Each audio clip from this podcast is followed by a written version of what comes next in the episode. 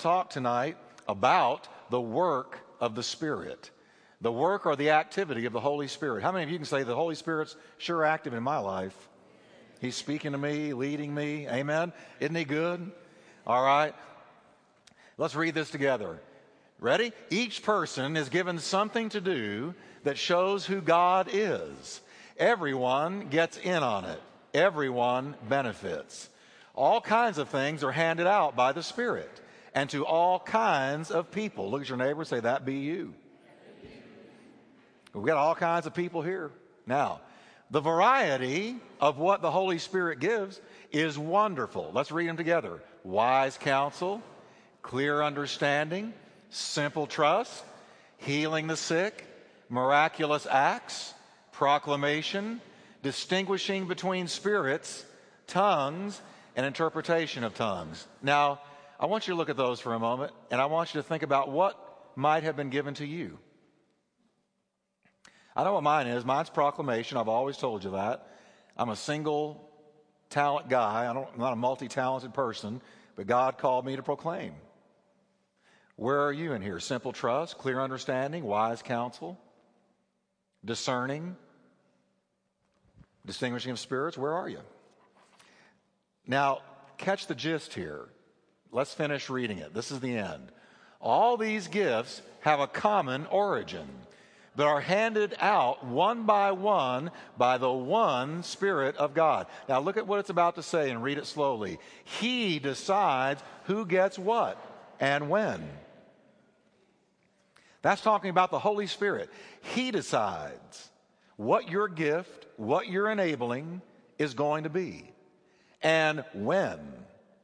So he's not just a fog or a mist or a force, but notice the Holy Ghost has a will. He gives to each person as he wills when he wills it. Father, we thank you for your word tonight. Bless our hearts with it. Build us up in the faith and help us to understand the moving of your mighty spirit. In Jesus' name, amen. Well, can you say with me, it's going to be good? Now, this is all so powerful. We could really just park right on that verse. Uh, it, it's so powerful. I, this is not a, a, a, message tonight on the gifts, but we just went over the nine gifts of the Holy Spirit that are made, been made so famous by what we would call the charismatic movement. But um, they were around long before the charismatic movement. But we're not going to talk about the nine gifts per se. What I want you to see is the moving of the Holy Spirit of God and how he distributes gifts to every member of the body of Christ when he wants and how he wants. So that whatever gift you, you have operating in your life, the Holy Spirit said, I believe I'll give this to that one. I believe I'll bless this person with this gift. He has, he is God the Spirit. He's not lesser than, he doesn't have less value than. God the Son or God the Father. It is three in one. They are the same God with three functions. All right? So here's the Holy Spirit. He is the distributor of the gifts given out to the body of Christ. Powerful stuff. That's why we welcome his presence. Amen? Because we, we, we need the Spirit of God moving more than any single thing. That's what the church in America needs today. We need the moving of the Spirit of God. Well, the more you know about Him, the more you understand Him, the more likely you're going to see Him moving among you. Okay? So, we should never assume that the works of God's Spirit are all the same with no variety. Even human beings are not confined to one sort of work, but enjoy the freedom of creativity. Much more so is it with the Holy Spirit. He's a spirit of variety. Arthur Pink observed, quote, some of the Spirit's works he executes by the touch of his finger, so to speak. In others, he puts forth his hand, while in yet others, as on the day of Pentecost, he lays bare his arm. I mean, he moves with a capital M. The Spirit of God can speak in a whisper, he can speak in a shout. He can move upon you gently, he can knock you to the floor. He can do whatever he wants. Amen? He's a powerful spirit. So let's learn about him. For instance, the spirit may choose to come upon and even use men who are not saved. Did you know that? Did you know that? Look at this, what Jesus said. Many will say to me on that day, Lord, Lord, did we not prophesy in your name? And in your name drive out demons and perform many miracles? And then I will tell them plainly, I never knew you. Away from me, you evildoers. Well, how could that be? How could that be? I can't explain why or how that can be, but I can tell you it is. Have you ever, have you ever wondered how in the world can God use that person? When you knew about their life, their personal life. How in the world can God move among them? Here's what I want you to see tonight. The Spirit of God, if He so chooses, can touch somebody who's lost.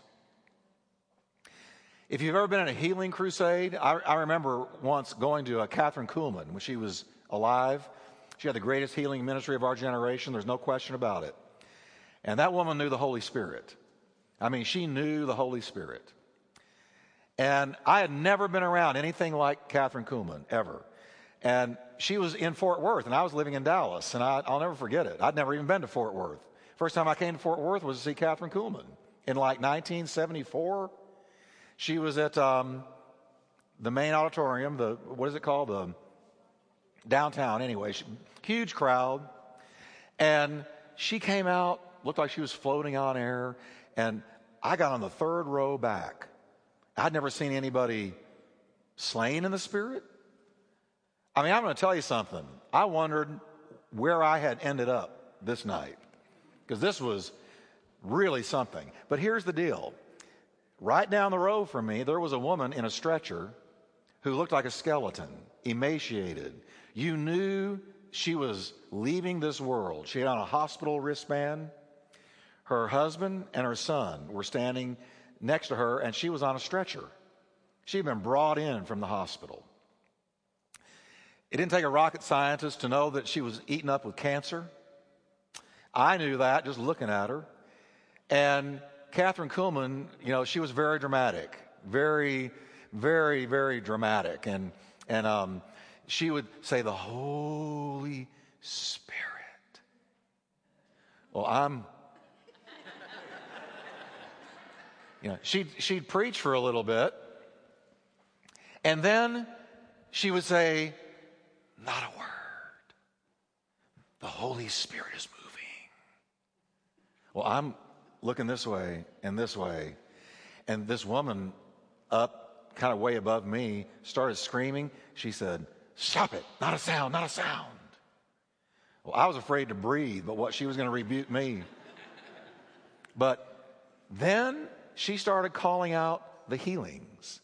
And she said, Right over here, somebody's being healed of cancer. Stand up.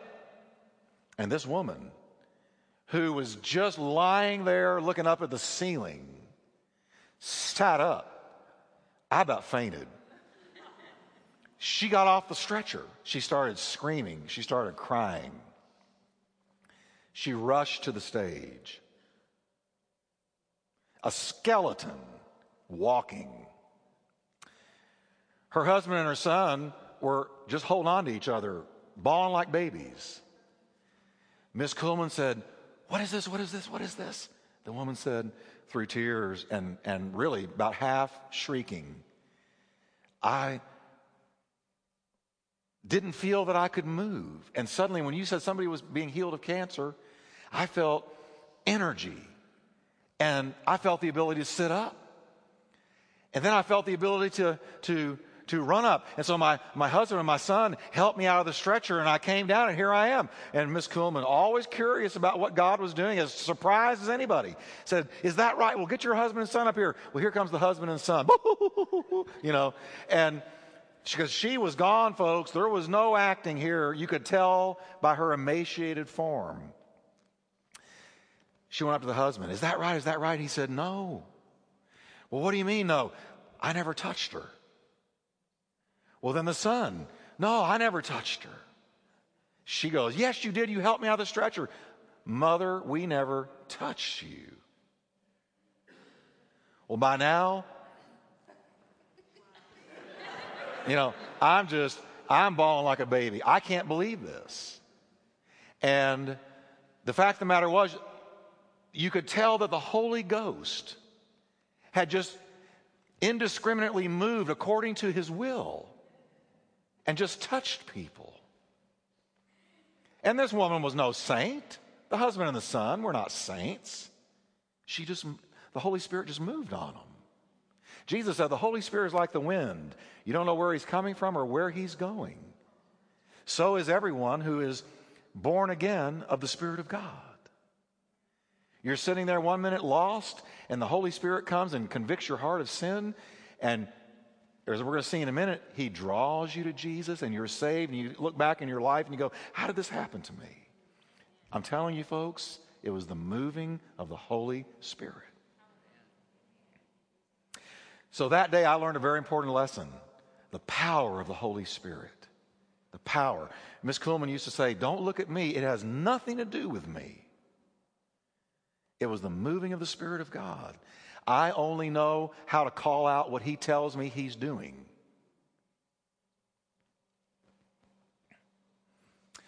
Now, He can come upon people who are lost. And look at these people. They're using His name and they're not even saved because the Lord anoints his name. The Holy Spirit has been robbed of much of his distinctive glory through Christians, failing to perceive his varied workings. So let's explore a few of the things that the Holy Spirit does that I think most Christians are simply not aware of. One, he's a restrainer of evil. The Holy Spirit is a restrainer of evil. Few people today realize how much we owe to the Holy Spirit for placing a leash on satanic activity and on the children of the devil. If God, by his Spirit, did not restrain evil, all goodness, morality, and sanity would be banished from the earth. Wickedness would, for a fact, entirely engulf our world. As wicked as the world now is, it would be a thousand times worth, worse if not for the restraining hand of the Holy Spirit. Let me tell you something, folks. That Spirit of God is restraining evil right now. You say, well, how could that be? Look at the terrorism. Look at, do you know that He's got a, that He puts a cap on what they can do and not do? He's a restraining influence. Jesus said, You are the salt of the earth. Well, what does salt do? Salt preserves meat from decay. You're the light of the world. What does light do? It dispels darkness. Well, if we're the salt of the earth and the light of the world, how can that be? Well, here's how it can be we have within us the Holy Spirit, and He is a restrainer of evil. Go back in church history anytime you want to and look and find cities and towns and villages where, where there was a strong local church and a very strong presence of the Holy Spirit. There are revivals that I can take you to in American history and English uh, history where they shut down the bars the police had nothing to do. There was no crime because the Spirit of God moved so strongly that it totally, for a season, shut evil down. Why do we want revival? Not so that we can joy pop on Jesus, not so we can have Holy Ghost bumps. That's not why we want revival. We want revival because revival, when it comes, it washes away evil, it restrains, it cancels satanic assignments. This is why it's so important to be filled with the Holy Ghost. Because when you're filled with the Holy Ghost, you are not aware. I think one of the great shocks in heaven is going to be when we realize how many things God protected us from. When angels were sent, but particularly right now, the Holy Ghost is restraining evil. The Bible even says in Second Thessalonians chapter 2 that when the Antichrist is in the world, that, that he will be restrained by the Holy Ghost until it is God's time for him to be revealed, and the Holy Ghost will release his restraint.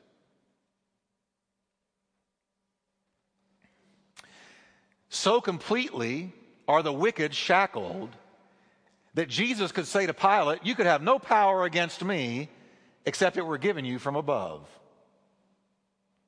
By his Spirit, God restrained the people from building the Tower of Babel by confusing their language. They were restrained from doing what they were going to do. In Romans 1, this is really powerful. Those next three verses, 24 through 28, we are told that following God's turning people over to their sin, when they insisted on walking in darkness, it says he turned them over. The people were plunged into total depravity. They never went into total depravity until the Holy Ghost ceased restraining them. Then down they went. The phrase turn them over means that his spirit utterly withdrew from them, leaving them with no restraint. You know, often we think about God's judgment being fire or earthquakes or something huge and shattering and shocking. But I'm going to tell you the worst judgment of all. I'm going to tell you the worst judgment of all. The one that really spooks me. The, the most terrible form of judgment is when God says, okay, and lifts his hand and lets you go. Because there's only one way a human being is going to go when God lifts his restraining hand down. You're not going to go up. Because as we're about to see, anytime you and I go up, it's due to the moving and the presence of the Holy Spirit. Oh, it's somber in here tonight. But I, I, I, fear that kind of judgment way more than, you know, a hurricane or a tornado or an earthquake or whatever. To me, that's the spookiest. When he lifts his hand and the restraint is gone and he turns someone over. Says, okay, go for it. I'm not even going to try to stop you anymore. And they go. And they go into total depravity, according to Romans 1. All right, the second thing the Spirit of God incites us to good actions.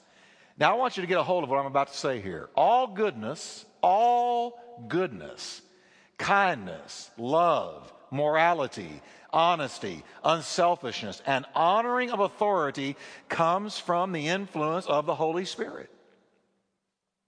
So, Pastor Jeff, don't we do anything good on our own? Are you ready? No. Well, I do.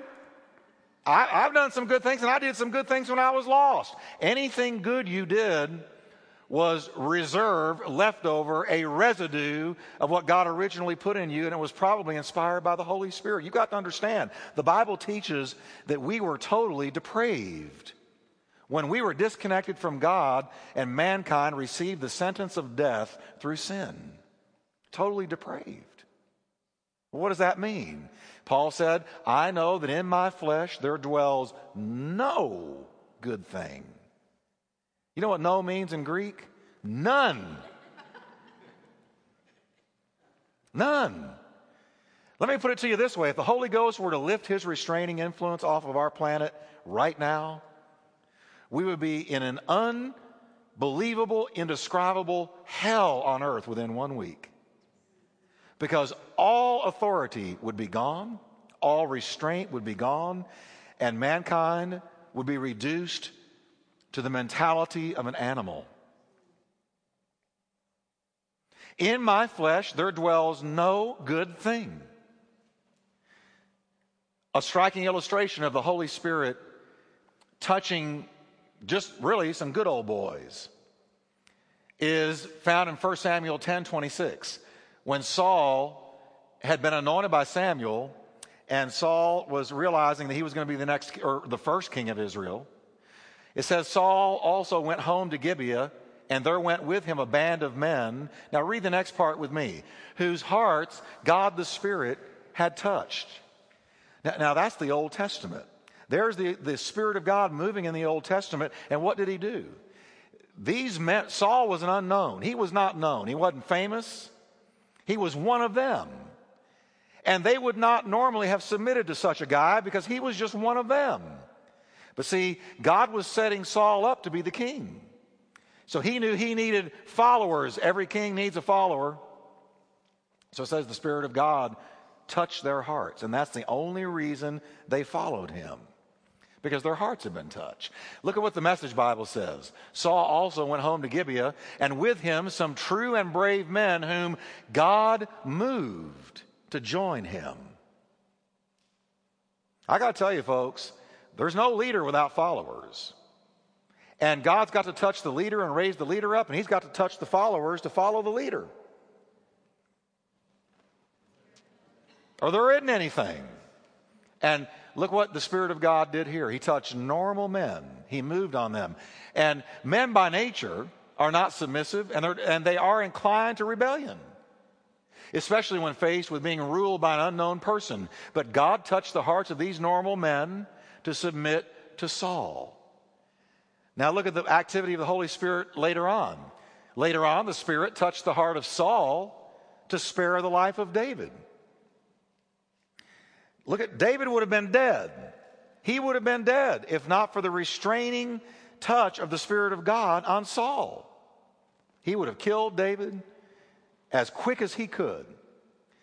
But 1 Samuel 24, 16, if you want to look it up, you can read about it. And in exactly the same way, the Holy Spirit gave the Hebrews, I like this one, gave the Hebrews favor in the eyes of the Egyptians who had hated them bitterly. But right when, when they're about to be delivered, God moves on the Egyptians by the power of the Holy Spirit, and they start taking off their earrings and their jewelry and showering it on the Hebrews. They had to have been saying to themselves, What are you doing? I don't know why I'm doing this. See, this is a great statement about favor. Because what it tells you is God will cause people to bless you who otherwise can't stand you. Isn't that powerful? And they'll walk away going, I don't know why I did that. And some of their friends will say, Why'd you do that? Did you go crazy? I don't know why I did that. you know, when Kathy and I you know, speaking about a building, when Kathy and I were in East Texas, we were leasing a place just like this, and we were told that it had sold. We had to find a place, I mean, fast. Well, in Quitman, total population of 1,300, there are no skyscrapers, there are no buildings. I mean, we're talking about hugely limited. We didn't know where we were going to go. We had about 200 people and, and God had blessed it, but all of a sudden, no building, no place.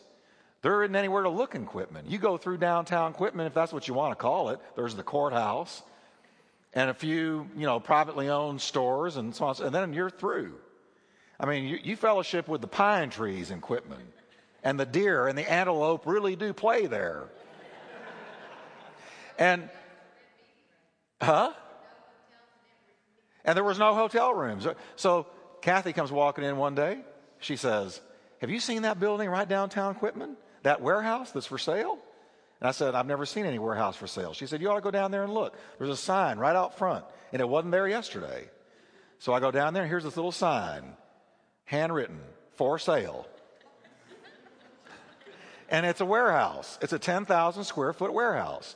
So I went and found the owner. He was a, a, a millionaire, but he was a good old boy. He called me Jefferson. I'm serious. Jefferson. I, I, his name was Herman Puckett. And I said, Mr. Puckett, I see the sign for sale. Um, I'm interested. He goes, Well, Jefferson, I'm going to tell you something. He said, If you don't buy it, I'm pulling the sign up. And I said, Why? He said, I don't know. I'm serious. I said, I don't know. I said, okay. Inside, I was thinking, favor. And I said, really? Well, how much do you want down? And we had exactly that much in the bank. Exactly. To the dollar. What he wanted down. All right?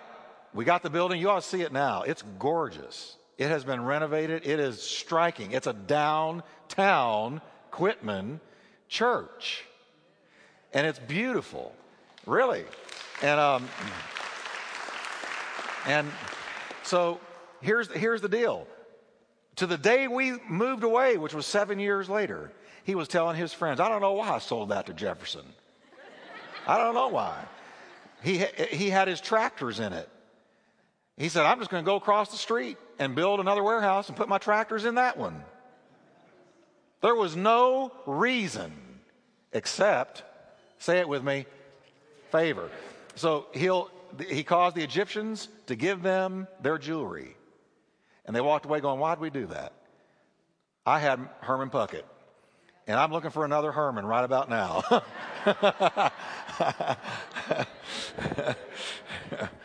yeah, all right. The Holy Spirit convicts of sin. The Holy Spirit convicts of sin. Without the touch of God's Spirit on heart and soul, we would never have the slightest loathing of sin. Never.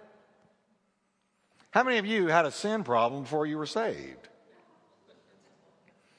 All right? But how many of you said to yourself, I got to quit sinning this way? When you were lost. When you were lost, did you have a sin problem? No. Didn't matter. And it wasn't sin, it was right and wrong and whatever. And that got real muddied too. So there is no genuine, heartfelt loathing of sin apart from the influence of the Holy Spirit. The conscience of fallen man was rendered inoperative by sin. Please understand that. Our conscience was like, a, like this. Here's Adam before the fall. When he bit that fruit, the light went off. And he's walking in darkness. And then God declared the whole human race in darkness. When you get saved, the Spirit of God comes back in and light comes with him. Uh, look what God said My spirit shall not always strive with man. My spirit. For he is flesh. Man, being flesh, is utterly opposed to righteousness. Not just not righteous, we're opposed to it. Our flesh would never seek God. Stephen put it this way in his homegoing sermon to the Pharisees. Look what he said to them and you continue so bullheaded, calluses on your hearts, flaps on your ears, deliberately ignoring what, everybody? The Holy Spirit. You're just like your ancestors. There you go. That's what lost people have flaps on their ears, calluses on their hearts, and they're bullheaded. Anybody know anybody bullheaded? Don't look at your spouse, look up at me. No. I'm just kidding. All right? So there you go. The Holy Spirit is the only way we're ever convicted of sin. Now, here's the fourth thing the Holy Spirit illuminated our darkened minds. That's, this is so powerful. The Holy Spirit illuminated your darkened mind. Fallen man is not only devoid of spiritual light, now catch this, he is darkness. Now, I want you to notice the Word of God here. The Word of God does not just say that man is in darkness.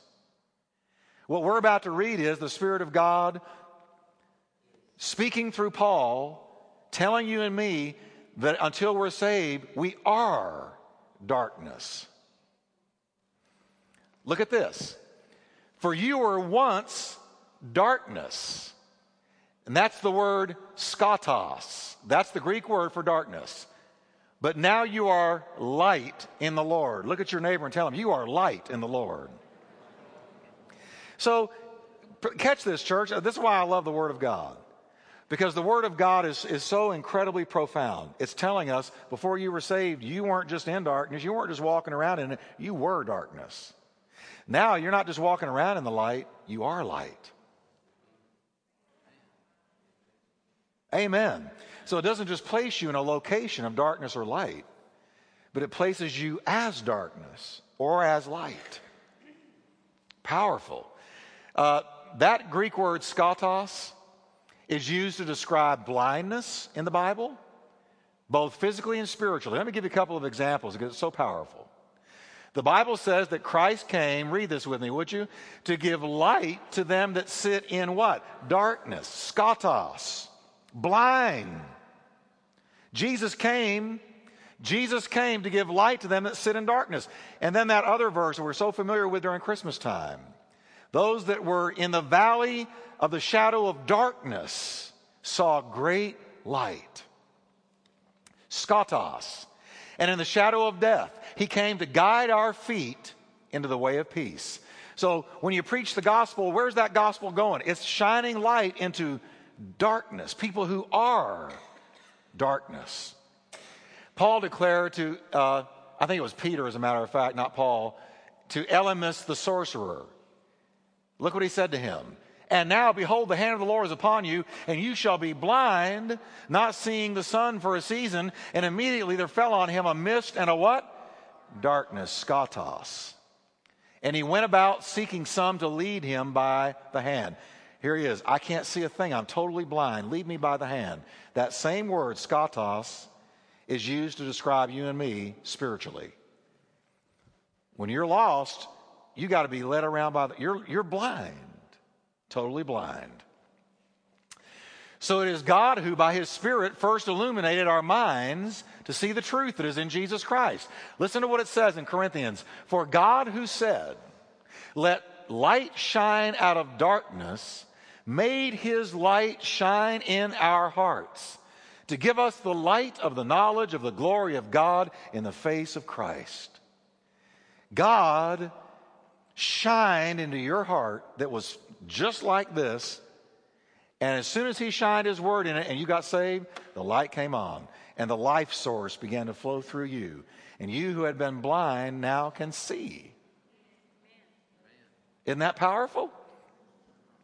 And then finally, I want to look at this before we close. The Spirit draws people to Christ. I want us to all understand this. Does Pastor Jeff standing up here, do I ever persuade them with words to come? Not, not when they finally respond. No. I can share the gospel, but what draws them? Spirit of God. Look at this. Jesus said, No man can come to me except the Father, by the Spirit, who has sent me, draws him. The word draw comes from a Greek word meaning to drag or to pull. The Bible says, for instance, that the disciples cast their net on the right side of the boat at Jesus' command, and, quote, all of a sudden there were so many fish in it, they weren't strong enough to pull, same word, to pull that net in. Now, watch them, imagine them with me. They've got this net on the right side of the boat. It's so full, they're straining to pull this thing in. So they're pulling. That's the idea of what the Spirit of God does when somebody gets saved. He's. You get it?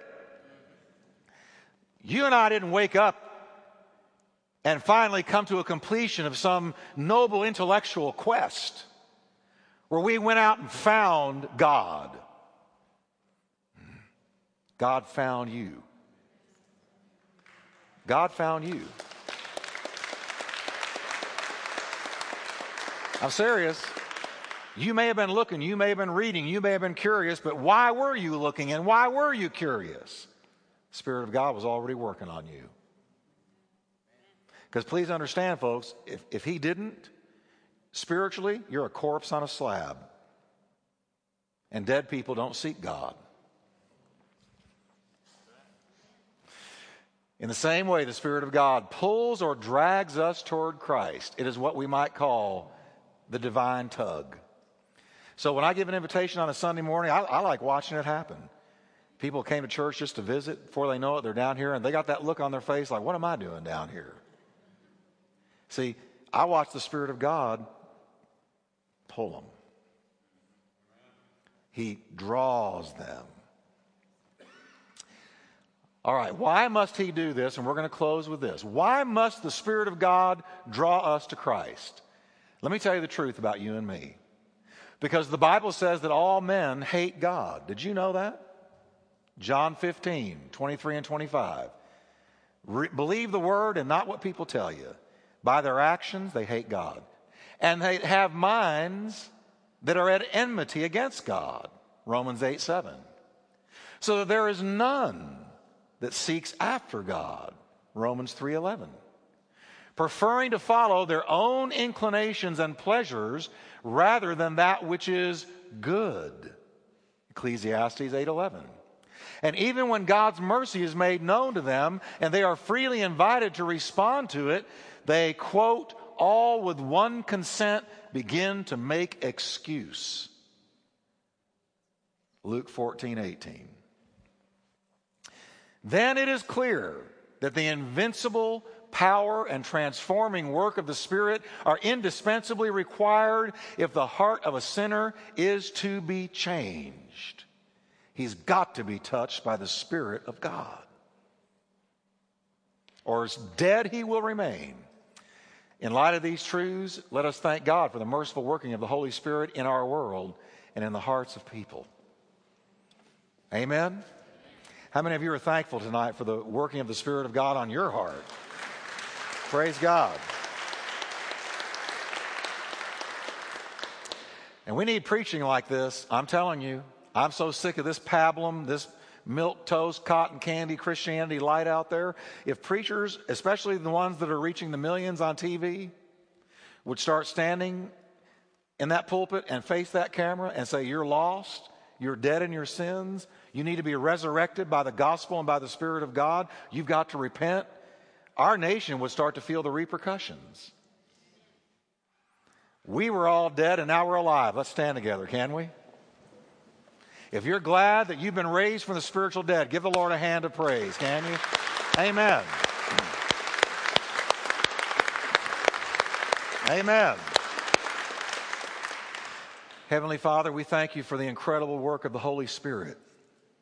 And we pray that you will make this church and everyone in it a vessel for the Holy Spirit to use. Lord, move through us, help us to reach people. And Lord, empower us to see people raised from the spiritual dead every week and all during the week. And we thank you, Lord, for that resurrecting power. We thank you that you mercifully knocked on the door of our heart. And when we were dead in our trespasses and sins, you convicted us of sin. And by your mercy, you drew us to Jesus Christ. And we thank you for that life, Lord.